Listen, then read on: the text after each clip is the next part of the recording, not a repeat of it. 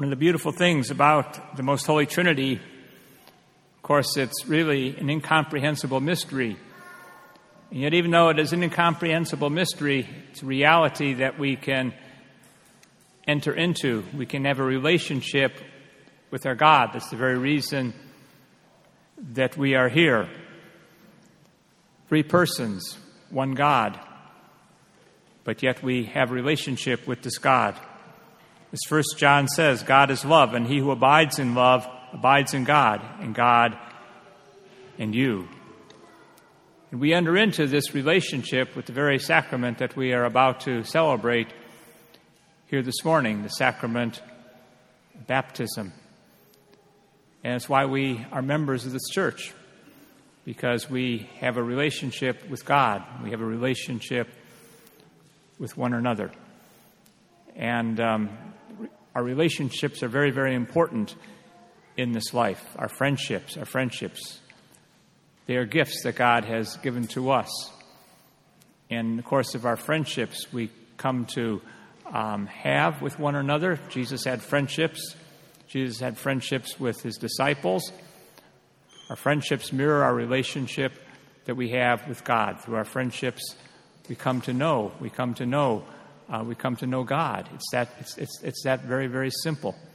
How important our relationships and our, and our friendships are here on this earth.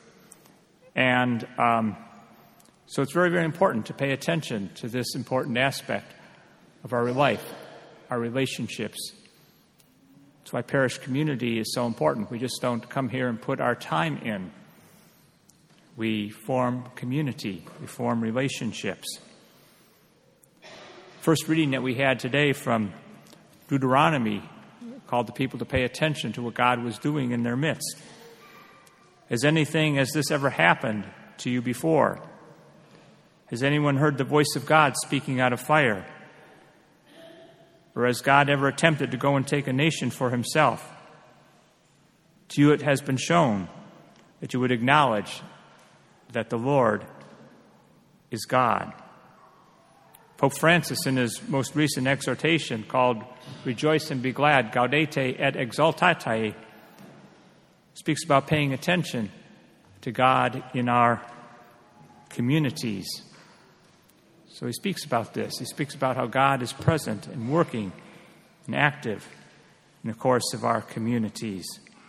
As I said, child, Mary Catherine, is about to be baptized into this community, raised in this community. This is where our faith is born. This is where our faith is nurtured. This is what we are baptized into. So we pray that we may continue to nurture our faith in our faith communities.